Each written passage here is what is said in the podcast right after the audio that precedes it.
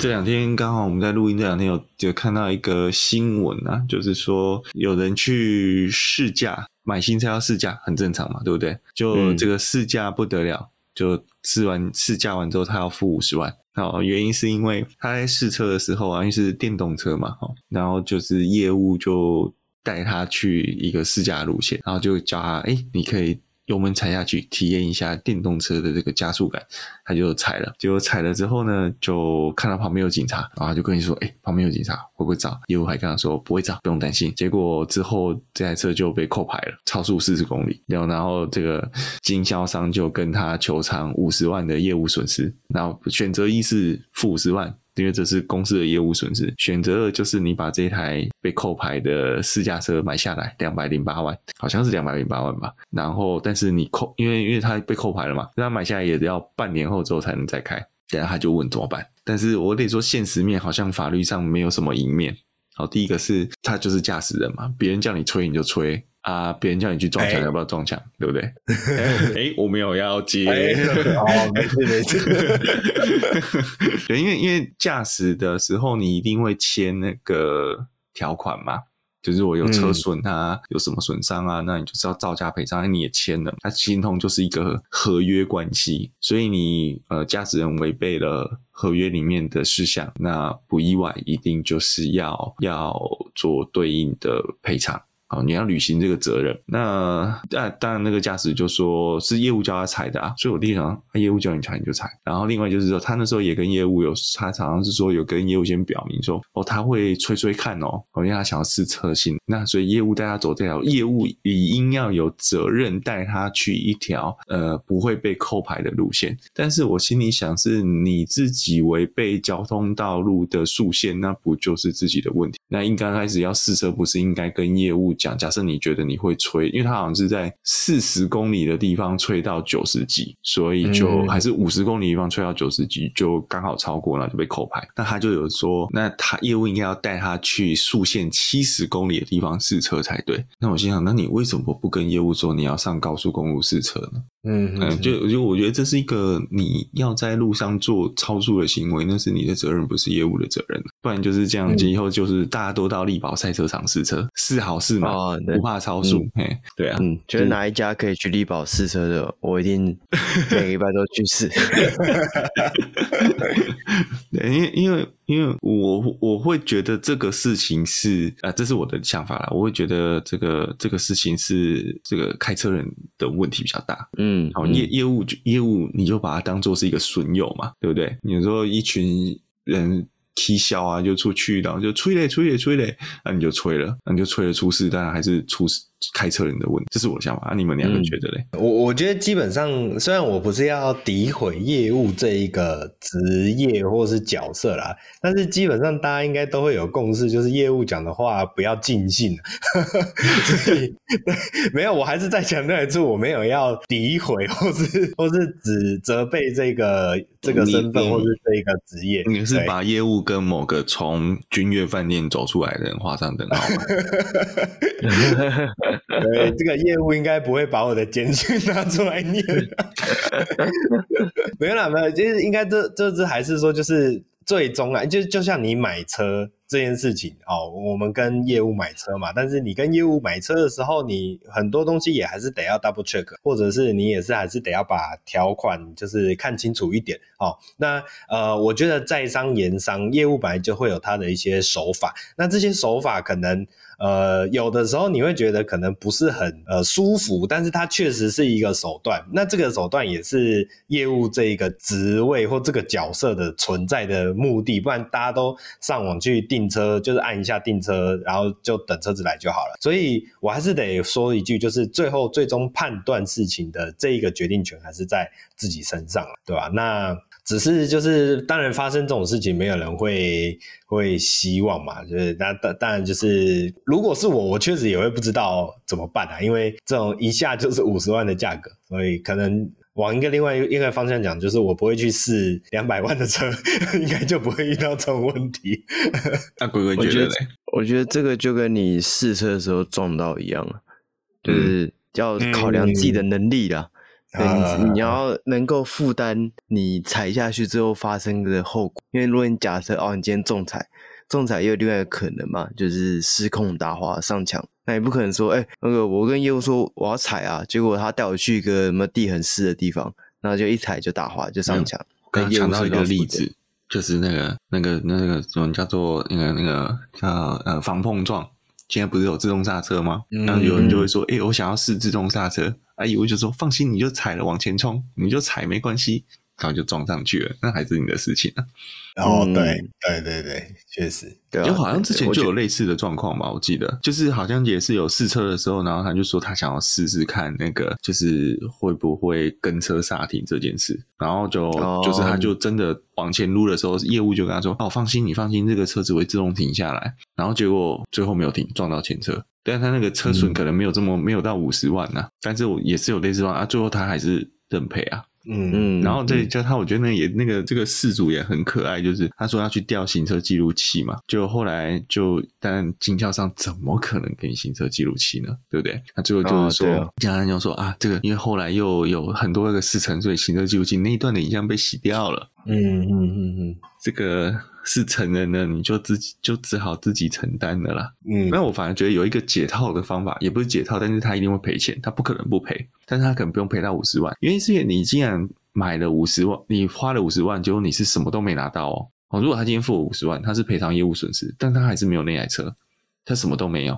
那他付发花了两百多万，他把那台车接下来，其实那可以谈啦。第一个，这个不是新车嘛。那是可以谈的，它不是新车，它是一个折旧车，已经挂牌的车，理论上要有折旧，不可能是用新车价卖。好啊，今天车车厂用新车价喊，如果在这两百零二万是新车价，用新车价喊的话，就是真的是假狼告告了哈。然后这里，但另外就是说，虽然你半年不能买，但是应该可以找得到下家，就是有人想要买这台车，但是你可以在你假设你真的是用两百零八万收，你赔个二十万，你用一百八十八万卖，那对卖买家来讲，他可以买到一台比较便宜的车，又减损，他只是减。损了几个月的使用期，说不定有人会接受。嗯，那你就不用赔到五十万，你至少可能赔个二十，聊个二三二十几万这样子，这是我一个想法。但是能不能成也是一个问号。嗯，这其实，在最近的二手车市场上，其实蛮常见的，会看到有一些人卖一些被扣牌的车，对，然后价位当然是比尤其是行情还要低二三十万，很可以赔的车，对啊啊，但是也有人就是肯买啊，因为他就觉得他想要这台车，然后他可以忍受他他先不能开。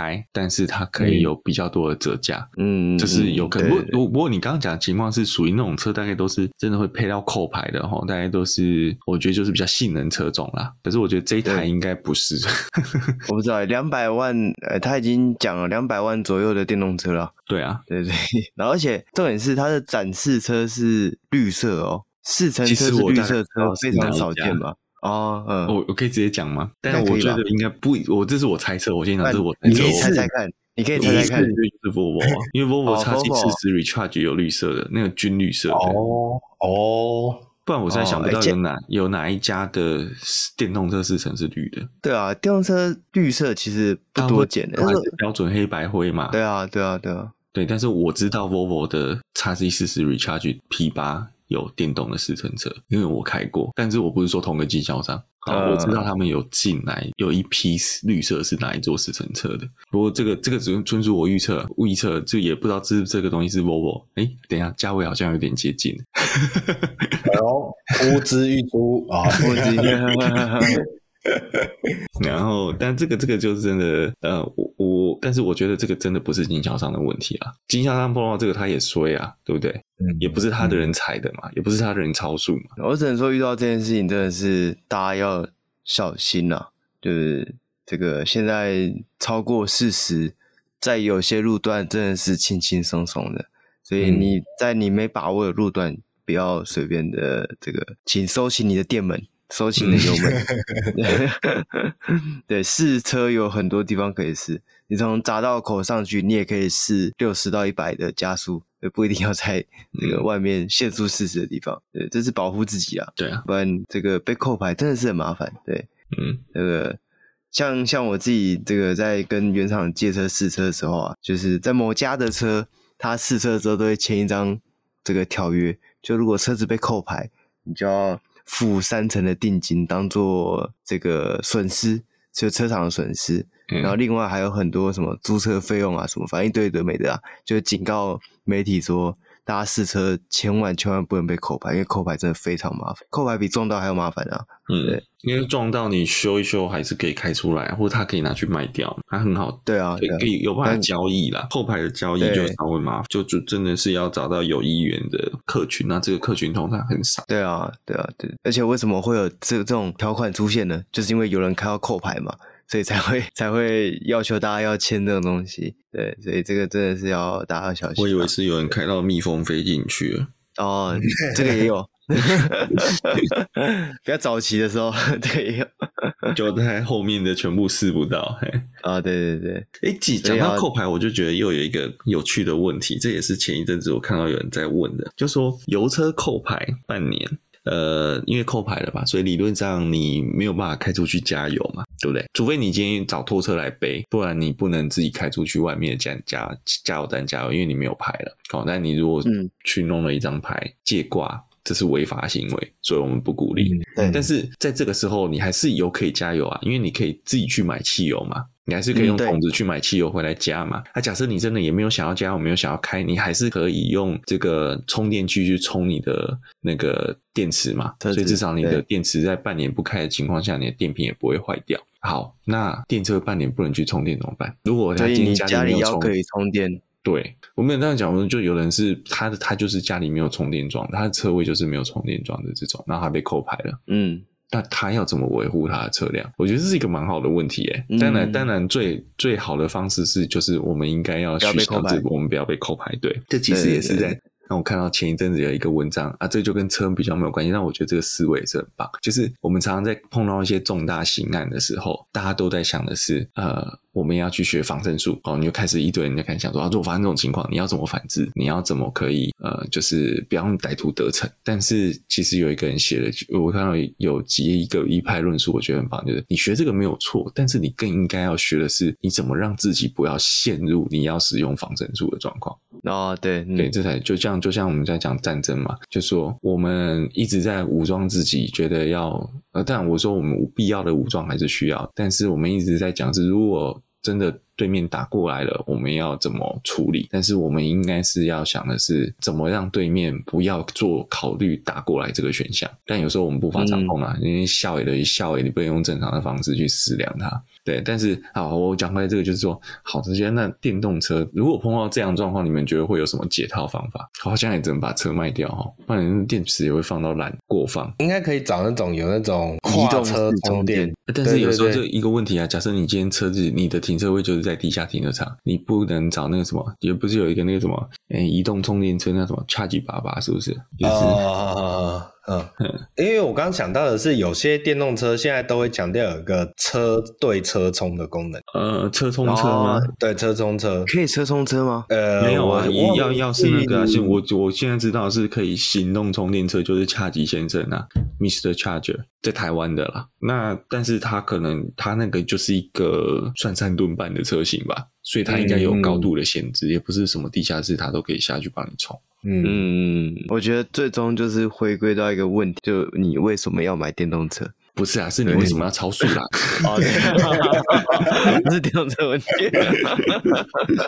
对，你为什么要超速超到要被扣牌？对对，没有，我一直在跟大家提倡，如果你要买电动车，家里一定要可以充电再买，这真的才会是最方便的做法。嗯，真的，你在想超充离你多近，就算再近，它都是在外面。然后你就是要把车停在那边一段时间，我觉得那个真的很，真的蛮不方便的。嗯，至少如果我家里不能充电，我是不会完全不会考虑电动车。你刚刚讲这句话的时候，我怎么突然脑袋瓜想出一个不太适当的回答方式？嗯，就是家里的话不如野花香。啊，家里的终究没有超充好充，是吧？超充就是国外的月亮比较圆那种感觉。哦，而且超充又快又方便，是这样。好，然后我我要补我要补充一下刚刚龟龟提的问，就是像是这个，其实车子电动车对电动车充电这个功能有一个专有名词叫做 V to V 啊。那这个 V 当然就是 vehicle 的意思，嗯、所以就是两个都是 vehicle 嘛，所以叫 V to。那呃，像比如说这个 Lucy 的就有推出过这个功能。那另外还有一个像是这个比亚迪哦，它也有这个 V to V 的。功能，所以我们就要赶快期待到底是谁会把比亚迪弄进，就可以帮你的车子充电。就那个到时候道路救援全部都是比亚迪。啊，对，有可能。好在这边顺便补充一下，那个玉龙说不是他，对，玉龙啊，对哦，忘记忘记在新闻的时候，那你就在现在讲，玉龙说不是他，然后还有谁说不是他？起亚，后来就三大美也说不是他，三大美，对，所以到底是谁？现在这个烫手山芋到底是在谁手上？我其实一开始我看到那个粉砖的时候，我第一个冒出来念头不是谁代理他，而是谁在玩这个粉砖，就是有没有可能他根本不是 真的要没有要代理？对，没有没有，等一下，比亚迪有粉砖吗？没有，当时粉砖是奇瑞，对对对，啊，这是奇瑞。所以其实你有没有发现一件事情？没有人在意奇瑞到底是谁要弄出来。就像我讲的，奇瑞没有一个在台湾会。可以有亮点的品车型跟品牌啊，嗯嗯，比亚迪好歹就是一个世界第前大的这个概念嘛。对啊，对啊，对啊。我我觉得那个奇瑞台湾可能会吐血，他们一次弄了三个粉砖，因为就是有旗下有三个子品牌嘛，然后他们一次弄了三个粉砖，然后小编可能觉得有够累了，结果大家都在讨论比亚迪，没有人在讨论奇瑞的车子。这个嗯有趣，我们就继续看下去。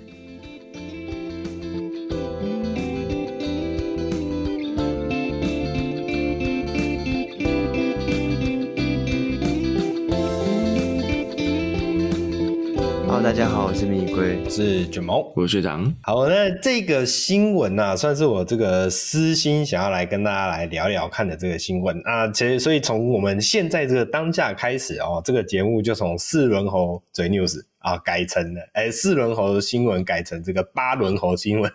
OK，好，那为什么会这样讲呢？其实是因为这个呃，国军呢，其实有在开发一款所谓的一零五战炮车。那这个战炮车它的原型呢，其实也是目前已经在部队已经有大量投入的这个云豹装甲车，云豹八轮甲车为基底所打造出来的一零五战车炮。OK，好，那目前的云豹八轮甲车呢，主要有三种构型呐。啊，分别是这一个搭载了四十公里榴弹机枪的装步战斗车基本型，所以这一台这台车的代号叫做 CM 三三。那另外还有一个是另外加装了通信设备的，呃，这个。呃，指挥车型啊，指挥车型的代号叫做 CM 三二。那其实它一样有配备四十公里榴弹机枪的这个武装啊，只是另外针对通信设备上有额外的加强。那另外一个就是有搭载了这个三十公里。Mark Four T 呃 Mark 四四练炮的这种 CM 三四的步战车车型啊，简单来讲就是这种练炮的小炮塔车型啊。那其实啊，在这个呃早期在云豹装甲车的原型车开发时期的时候，当时就有这个所谓的一零五公里炮塔的这个构型。那一零五公里的炮塔呢，其实你就可以把它想象成是一台呃战车形式的炮塔啦。像比如说我们目前国军主流的战车。呃，不管是这个我们跟美国买的 M 六零，哎，是 M 六零吗？应该叫 M 六零啊。完了，我这个你说主战车吗？对对对，主战车。买 M 六零啊，M 四八，然后到 M 六零，六零，对对对。然后或者是我们自行研发的，应该是 CM 十一跟 CM 十二，CM 十二。OK，这这几款战车呢，其实目前都使用的这个一零五炮。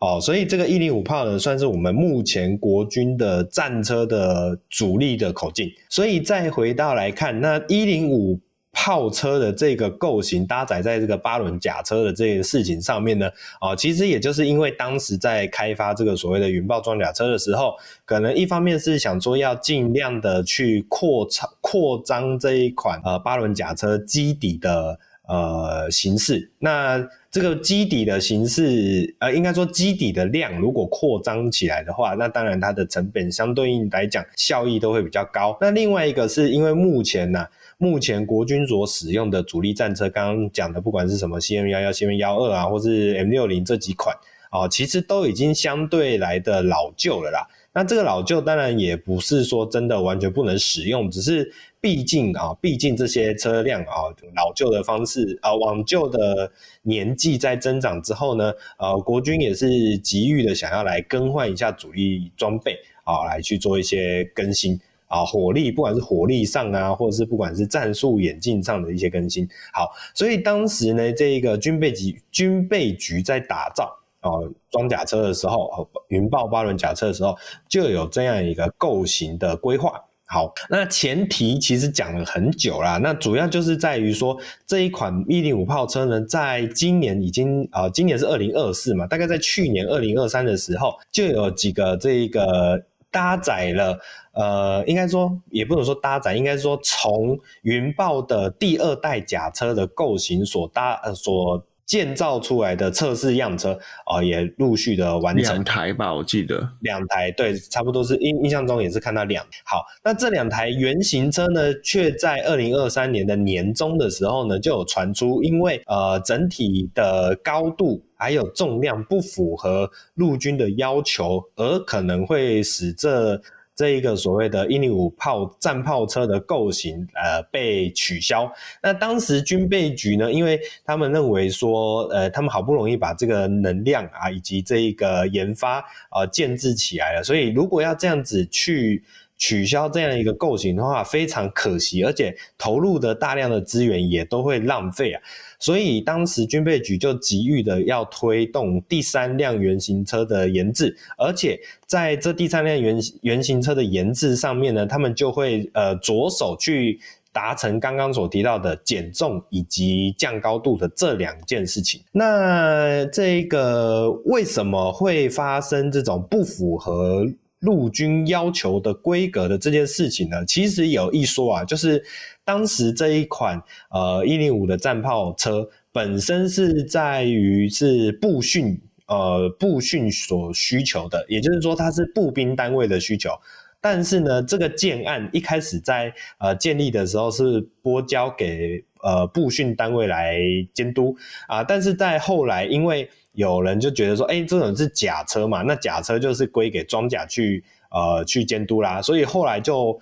被被归到是装甲单位，OK，那这个用词上面我可能会有一点落差啦，这个听众朋友，这个这个可以再另外跟我们。但总而言之，反正后来的监督单位就变成是装甲兵哦，装甲兵科的单位。嗯、但是装甲兵科其实本身就是一直有传言，就是呃我们的国军呐、啊，就是会有大履带思想啊，就是对于履带车比较具有信任度以及好感，那他们会觉得呃轮式的。战车这种是这种邪魔歪道的东西，OK，所以他们觉得战车就是应该要用履带，呃用履带的才可以叫战车，所以他们就用尽方法要否决这个一零五战炮车的出现。但其实，在一开始，对于步兵来说，机动步兵来说，这样的一款车一零五炮车，它其实目的不是在于当做战车使用，而是在于说是协。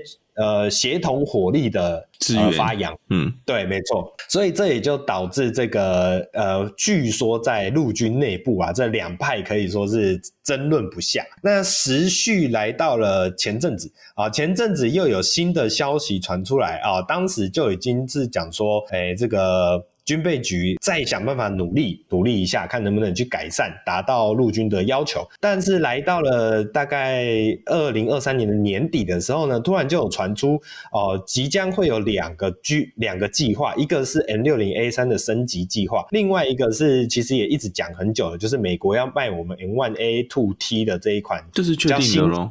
对对对，这个是确定，没错。所以因为这个大家都知道预预算就是这么多嘛，那你在有限的预算下，那 M60A3 的延寿以及 M 1 A two T 的采购这两件事情听起来都是比较重要的，这也就导致目前这个一零五公里的呃战炮车的这种车型啊，很有可能被军方放弃啊，甚至是消息都指出军方已经确定啊、呃、不会投钱去打造。所谓的第三台的样车，好，那以本来以为在去年底啊，这一件事情就结束了，就不会再继续下去了，哎，结果没想到时序来到了二零二四年的二月初呃二月，哎哎，大家有没有发现二零二四年已经二月了？我自己有点吓到，对，对，好快哦。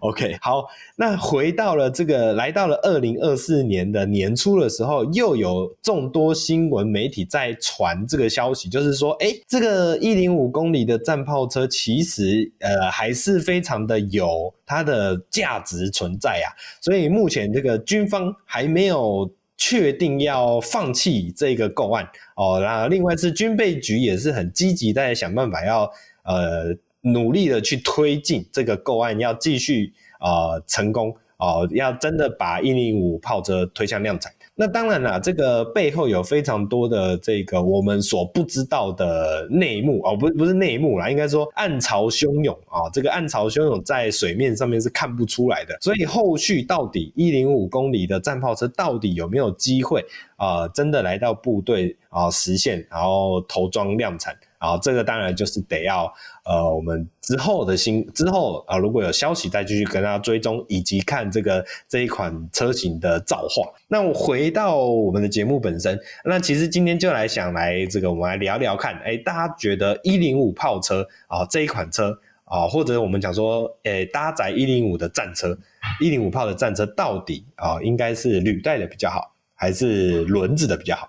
哎，这是其实是一个千古难题哦。我要先定义一件事情，就是你刚刚用了“战车”这个词，战车的话，我们就会把它跟坦克画上等号，就会叫 tank。但是不管是美国的史崔克 AGS，或者是史崔克，应该讲中文念两念史崔克，史崔克 AGS，或者是现在新的这个 M 十 Booker 的战车。哎，不能讲战车的甲车、炮炮甲车，他们都说不是轻战车，嗯嗯，它不属于战车范畴。是哦，是，因为他们很刻意强调说，明明它看起来就像一台战车，为什么你不能叫它战车？对，只是很混淆。但是其实就你刚刚讲的一个重要定义，它不是要来跟主战车或是驱逐战车对干的，对，它的工作是要来支作为步兵单位的协同火力支援。嗯嗯嗯，是，所以才会只有配一零五炮，而不是一二零炮，因为你一零五炮讲真的要干穿现在。主要美国主要威胁的装甲。有其难度，嗯、不是说打不穿，只是你要刚好在他没有装反应装甲，或是他刚好是屁股背对你的时候，打穿的几率才比较高。哎、欸，理想上是这样，这是当时的设定，然后大概约略十年前，没想到在乌克兰这么好打。哎、欸，对，没错，随便打随便穿，连 M two 都可以打穿 T 九零 M，真是太神奇了。对对，真的，这个真的当时应该让一群所谓的主力战车的支持者。可以说是傻眼。对，真的是上个月那个乌克兰 M2 布莱德利用链炮打爆 T 九零 N 这个事情，真的是我觉得是让全球的陆军算是专家们或是军迷们都感到相当专家，或是我们这些嘴炮军迷都感到相当震惊。怎么可能主战车被，而且还不是用反不是用反战车飞弹哦，它是用它是用链炮打爆哦。对对对，没错。而且我觉得，我我觉得如果好，我们一直在讲说一零五一零五炮可能现在已经打不穿了，但是好，你说如果是一零五炮哦，不小心把它打穿，那也就算了，结果居然是练炮，就这样子咚咚咚咚咚，就把它都掉了。对，所以就是很神奇，但不是正面对干呐，他一定他是挑那个弱点打，嗯嗯，但是也不得不说乌克兰是真的很，你还是有协同的。就它并不是一对一，像电影那样一对一对射绕圈圈，然后绕到对方后面把人家打爆，不是。它其实好几台 M two 有点像是吸引一边吸引吸引注意力，一边从后面埋伏去打弱点。嗯，对，所以这其实是一个策略，但是也成功的让大家知道说。苏联的战车主战车并不是那么的恐怖。那当然，既然苏联的主战车不是那么恐怖，大家讲，那解放军的主战车我们是不是高估呢？哦，这就是另外一个故事。但是回回到我们最主要的就是，呃，今天讨论的这个一零五炮车不是要拿来取代主战车的，所以就会像你刚刚讲的那个预算排挤的问题，因为采购 T 采购 M one 跟 M 六十的升级，它是这是既有单位的。这个既有战略、既有战术的呃规划的单位做升级。但假设你今天是要采购一零五炮车，它是一个新的单位、新的战术，还不知道要怎么跟其他兵种做协同作战的状况，那它的排序就很难被拉得很高。嗯嗯嗯，是是是，没错，对啊。不过我们还是要想要聊一下，因为这台车我们也看很久了啦。我讲的是这个应该叫猎豹吧，对不对？对对对对、嗯、对，目前叫做猎豹专案。嗯，那所以学长基本上应该可以说是我是履带派的，对，履带派的。那你可以先来论述一下你的主要的论点。呃，第一个啦，呃，会用履带车的原因，当然就是它的越野能力嘛。嗯，那我们虽然讲说，呃，这个一零五炮车是协同步兵作战，但是当你的步兵，这个我就要看战地的问题。的确，在台湾，嗯，嗯，都市战争可能是城镇战事首要考量。那有也很多轮炮、轮式车的论点支持者，就是台湾的公路网非常的完善。嗯，对。那你用轮车应该没有什么问题吧？对对。但在这个前提是你不是所有的打仗都是躲在轮马路上啊。你还是会有要越障的时候，嗯，而且大家一定就像我们打生存游戏，你一定会注意，首先去注意那个路线，看得到的路线，小径是丛林里面已经被走出来那条路嘛，对不对？嗯，但是你要出其不意，一定就是要从不是路的地方走。那所以履带车在这边的优势就显而易见。虽然它在公路上跑不快，嗯，但是它的越障能力绝对是轮式车无法超越的，好，可能你说六层，好，它可以走六层的履带轮式车可以走履带车六层的路，一些泥泞它还过得去，但是你今天要真的某一种高度的越障，哦，它可能就还是没有履带车这么好。这是我的对履带车，第二再再就是履带车的防护能力也会更好。因为它可以承载的吨数更高，好，这是第二个。第二个，好，我们刚刚讲越障机动力，第二讲防护力，第三个我要讲就是隐蔽性。因为你刚刚也提没提到了，那个猎豹有一个问题是，它一刚开始过去就不符合这个陆军的需求，一个就是车高，对，以一个以一个炮车其实是越低矮越好，这是全世界的趋势。啊，不管是主战车或是什么，你可以有观测系统是往上延伸，但是你的炮身是压得越低。越好，嗯，因为你就是要减少露出的部分，做很好的隐蔽。那目前纵观世界的大概主要选项看起来，履带式的炮车，它的呃这个就是车高，车高，对对，这个外形的轮廓都比轮式甲车来的低矮。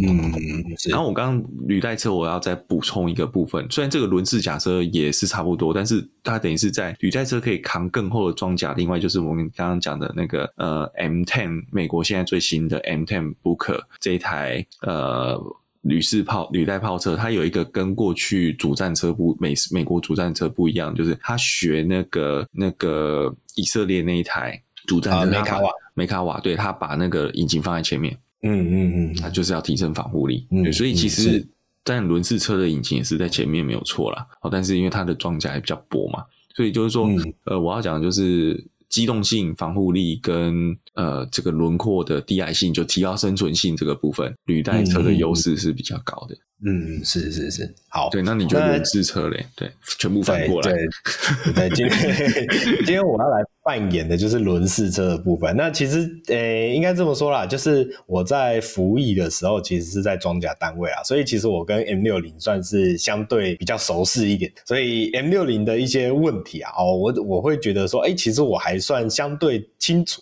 那所以，我们来到轮式车的部分啊，那来提一下。那刚刚学长有提到像是越野能力嘛，那我其实完全无法否认，就是履带车的越野能力绝对是相对好一点的。但是另外一个点就是说，现在的这个。我们以台湾的战场环境来讲，到底会多需要越野？这其实也是我的一个问号。哦，当然，呃，战场的环境是瞬瞬息万变的，好，这个我也无法否认。所以这个呃，到底会怎么样呢？所以我会转向另外一个论述，就是呃，轮式车的。这个叫做战场的生存力，好，当然这个战场生存力不是在它的防护装甲上面，而是在于说地雷，好，比如说呃履带车如果压到地雷的话，那个大家如果看过一些电影啊，像像比如说这个抢救连大兵，我记得就有一个很经典的一幕，就是有呃一些人就是冲到那个战车旁边，然后把那个袜子炸弹就粘在那个。履带的位置上面，然后等到它爆炸以后啊，那个那一台战车的这个履带就脱链啊，绕链啊，就跟这个脚踏车有点像。然后呢，基本上你这个履带车如果一绕链啊，基本上就是完全就是断腿的状态啊，就是失去了呃移动能力。好，但是这种情况下，如果我们来聊的是呃轮车的好，轮车的状况下，如果啊你今天不小心一个轮胎或两个轮胎中中弹了之后哦、掉了，但其实整台车还是有机会是可以继续移动的哦，所以这个情境哦，我觉得就会相对于履带车来讲，在稍微的机动生存率上面再稍微的高一点点。好，这是其中一个论述。那另外一个论述就是呃。轮车的这个架构啊，相对来讲还是比较简单。它在机械结构上面，比起旅车来讲，还是比较简单一些。所以在以台湾的战场环境上，那比如说我们最一开始的论述就是，呃，轮车在于公路网上面的机动性当然会比较好啊。这个台湾大部分来说都还是铺装路面啊，这也是一个呃这个长期以来轮车派的一个论述。好，那第二个也是在于说，我觉得在于呃另外一个就是后勤维修啦。那那相对的履带这件事情啊，我以前在装甲单位服役的时候，我们呃停停车下来，在等待所谓的呃这个战术战术中途这个停下来这个状态下，啊，我们下车的第一件事情哦，当然我是小兵呐，小兵下车的第一件事情就是拿出这个车上的随车大榔头，然后开始来敲猪鼻子。哦，这个可能是当过装甲兵的才会知道猪皮子是什么东西啊，其实就是那个履带跟履带中间的那个连接块，插销，哦，它其实对类似插销的东西。那这个插销的东西，其实你在履带在移动的过程，其实它是整个履带的受力是非常大的，尤其是我们在一些相对来讲是比较越野性质的环境之中。对于履带的力受力施力是非常大，所以你在这个移动的过程啊，其实那个类似插销的这个结构，其实是会慢慢就会松动。所以我们每次一下车就是开始就是大榔头拿出来，一直敲，一直敲，而且这个 敲真的是很累哦。那不是大家想象的拿小铁锤那边抠抠抠，不是，是你要用真的整个用全身的腰力去挥那个大榔头，然后我才能才有机会把那个类似插销的结构打进去。所以基本上你要想哦。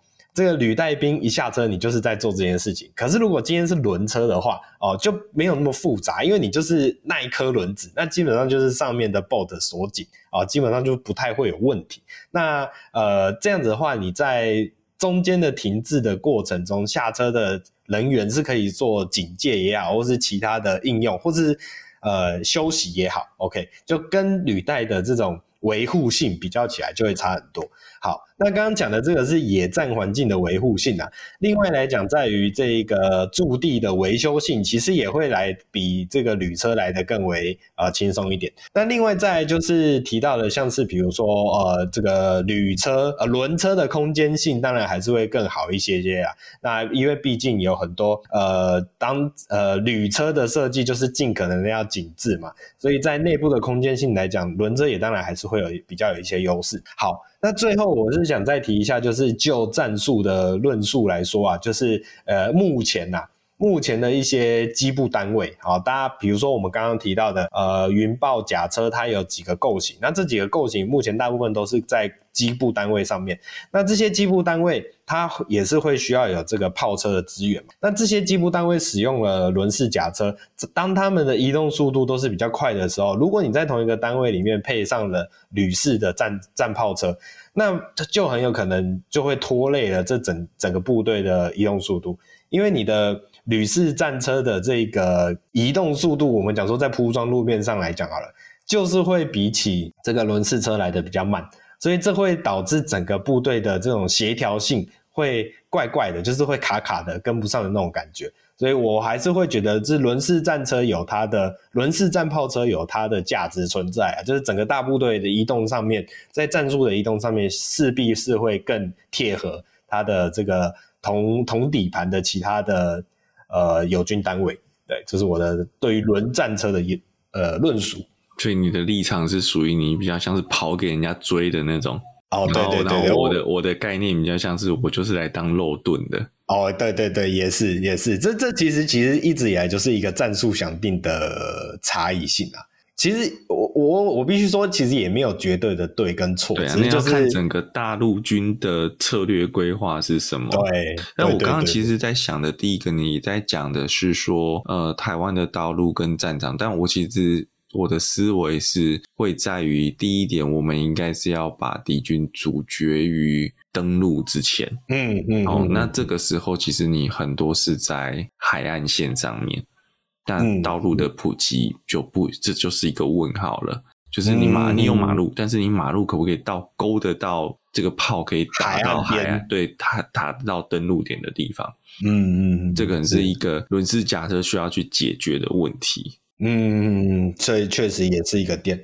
对，但我也不否认你刚刚讲的那个最后讲那个点也很好，就是猎猎豹的优势就是在于云云豹已经普及了。嗯，是。那它的后勤上面的确会比较通用，但但是我在想的是，因为台湾目前也没有相对于你说这种一零五的，我讲的不是主战车，我讲的就是这个属于火炮支援车的部分。呃，你人最接近的就是海陆的 M 四一吧，那个也都是老古董。对对对，M 四一。应该已经退光了啦，我印象中。对对，然后我的想法是，大概比较有可能真的要买。假设我们钱够的话了，哈，大概也是拉美国的 M10 Booker。但是 M10 Booker 就也有一个优势，是因为 M10 Booker 都是跟 M1 一样是奇异，就是我们叫做那个通用动力啦，哈。General 奇异博士哦，不是，其 实它都是那个都是 General Dynamics Land System，就是 Gen。奇异的子公司的产品，嗯、所以其实 M10 Booker 的整个很多呃一些社控的共通性跟 M1 会比较像，它操作也会很像，所以训练上面可能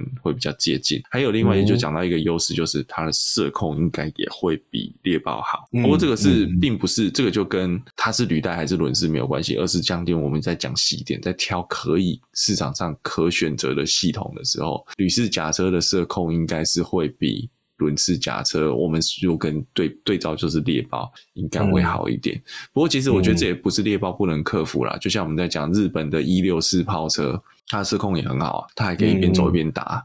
嗯，嗯，所以其实是没有什么问题，只是要花花钱，然后再就是我们的台湾的研发单位有没有把它做到？对，对，对，对。而且我刚刚想到一个点啦，就是虽然虽然我是轮车派，但是我想到一个点，就是它确实在，比如说刚刚提到海岸线延伸的这个部分，因为我印象中台湾蛮多海岸线的通往海岸线的路段，其实相对都是一些比较狭窄的呃乡间小路。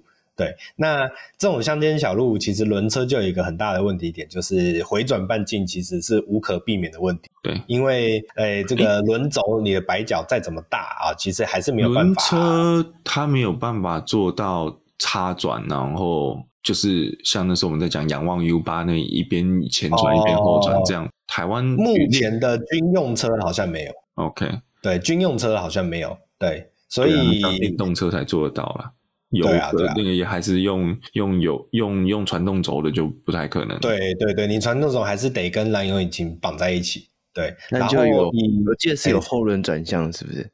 有后轮转向，可是它只是缩转半径，它没有办法原地回转。啊，对对对对对对对。而且以目前云豹的架构啦，以以目前云豹的架构是前面两传前两个，对，后两个是固定的。哦，那当然啦，旅车来讲，因为我们我自己是这个装甲单位出来的，所以旅车来讲，实际上没有人敢在部队里面玩原地掉头这件事情，因为刚刚 有提到，对对对，履带，因为我刚我刚刚就有提到那个履带，它是好几个呃一块一块的履带块。然后靠我们刚刚讲的类类似插销这个架构去把它串串联起来，所以基本上你如果我们在部队的时候，在打打演习的时候，基本上你要有很大幅度的转弯，这件事情就会尽可能的被避免。那更何况是原地掉头这件事情。我是说真的，在打仗的时候，那已经是次要的问题了。对啦，对对对，没错，保命比较重要，谁管你耗损？那不过还有讲到一个，其实原地掉头在战场上应该也不会发生。为什么？因为你要用你最好防护面，你一定正面面向敌人嘛。你要撤退的时候，也要用最好的防护装甲去面向敌人，所以不太可能会有原地掉头，但是有可能会有原地变向。哦，就是你可能转个三十度、六十度，然后你倒车，好，那那这个时候轮式假车的，就像你讲，它没有办法原地变向，它的缺点就出来。对，而且这个还有就是，那它在这个乡间小路，它只能就沿这个路线进出，它的撤退路线相对受限。嗯，没错，没错，没错。所以还是有反过来吗？是反过来。没有了，那不如说，那最后因为这个轮呃履带派跟轮轮车派的这个争论啊，哦，其实各有各有道理之处。那不如就请这个第三方公证人，原则上不发言。那不然我们就请龟龟来，身为一个驾驶老手啊、哦，老司机啊、哦，你觉得这样听下来，你会 prefer 哪个版本？那就假设假设你今天是我们不讲大战，假设今天你是一个战车兵，你战车驾驶，对，你用战车驾驶，那你会倾向你要去开轮式轮式炮车还是履带炮车？其实我以前小时候一直都是比较喜欢履带车，因为履带车比较有大家想象中的。我觉得我听到这边就觉得你后面有个 but 啊，对对对对，那那是当然的。对，就是小小时候对于履带车就有一种印象，就觉得啊，这个才是战车该有的样子，那是我们脑海中小时候长大这个战对于战车的想象。但是轮子。装在这个炮车上，感觉就怪怪的，这个比例上就不太正确。但是当我越长越大之后，对速度有点追求，我发现履带的速度好像没有办法满足我们一个喜欢 超驾的人。Oh. 对，当你最终就是回归到速度上面嘛，有轮子的一定是跑得比履带还要快。嗯，对。虽然我、欸、这样这样，我听起来其实蛮像你在打生存游戏的时候的风格，打法风格。所以我说到时候龟龟应该不，就算他是战车兵，有没有？他最后也不是待在战车里面，他操操了枪自己跑出来。对也是脱离天海战车。对，但是。诶、欸，说到战车啊，虽然我没有开过战车，我也不是这个相关的军种单位，但是我玩过一款游戏叫《战车世界》，但这个不是有。等一下，我们有业配吗？这个不是，这个是没有收钱的，只是我那时候有玩过一下子，我觉得是蛮不错的。那我们不能讲战车世界，我们讲战叉世界。对，战叉世界，战车某某的游戏这样。对对对，是。觉得这个游戏玩起来，就是你可以在里面组合一些这个特别的战车，你可以打造出你自己心目中的战车。所以不管你是想要轮式，或是履带，或是你想要又有轮子又有履带，那在这个游戏里面都可以满足你的。这个幻想，哎，现在现在现在战争世界可以自己造车了，哎，还是我玩的不是战争世界？没有，对啊，不行吧？他只能玩没有啦，但是他可以选二战的，二战的确有那个前轮后履的车主啊。呃，哦，那不好意思，我玩的可能不是战车世界，就是某款战车游戏。那它是可以，它是可以自己打造出战，不是你自己想象中的战车的，这个都很特别的啊。对，你可以在上面装一些可能奇怪的东西啊，反正。这个网友的创意，所以也会有很多，就根本不是拿来作战的这个载具，也被制造出来。对，然后但我忘记什么游戏了，大家有兴趣可以自己去搜寻一下。嗯，这样教大家怎么搜寻，就是搜寻可以克制化战车的游戏。不是不是，应该说，哎，那个听众朋友，如果你找到以后，记得来跟我们讲，好的，记得留言跟我们讲一下，然后我们再把发票寄去那间公司。对啊，啊，对对对，不小心帮你打了广告。那这个我对战车理解大概就是这样啊，因为说实话，我个人就是对于这种重，这算重重载具、重机具，不是特别的有、嗯、有兴趣。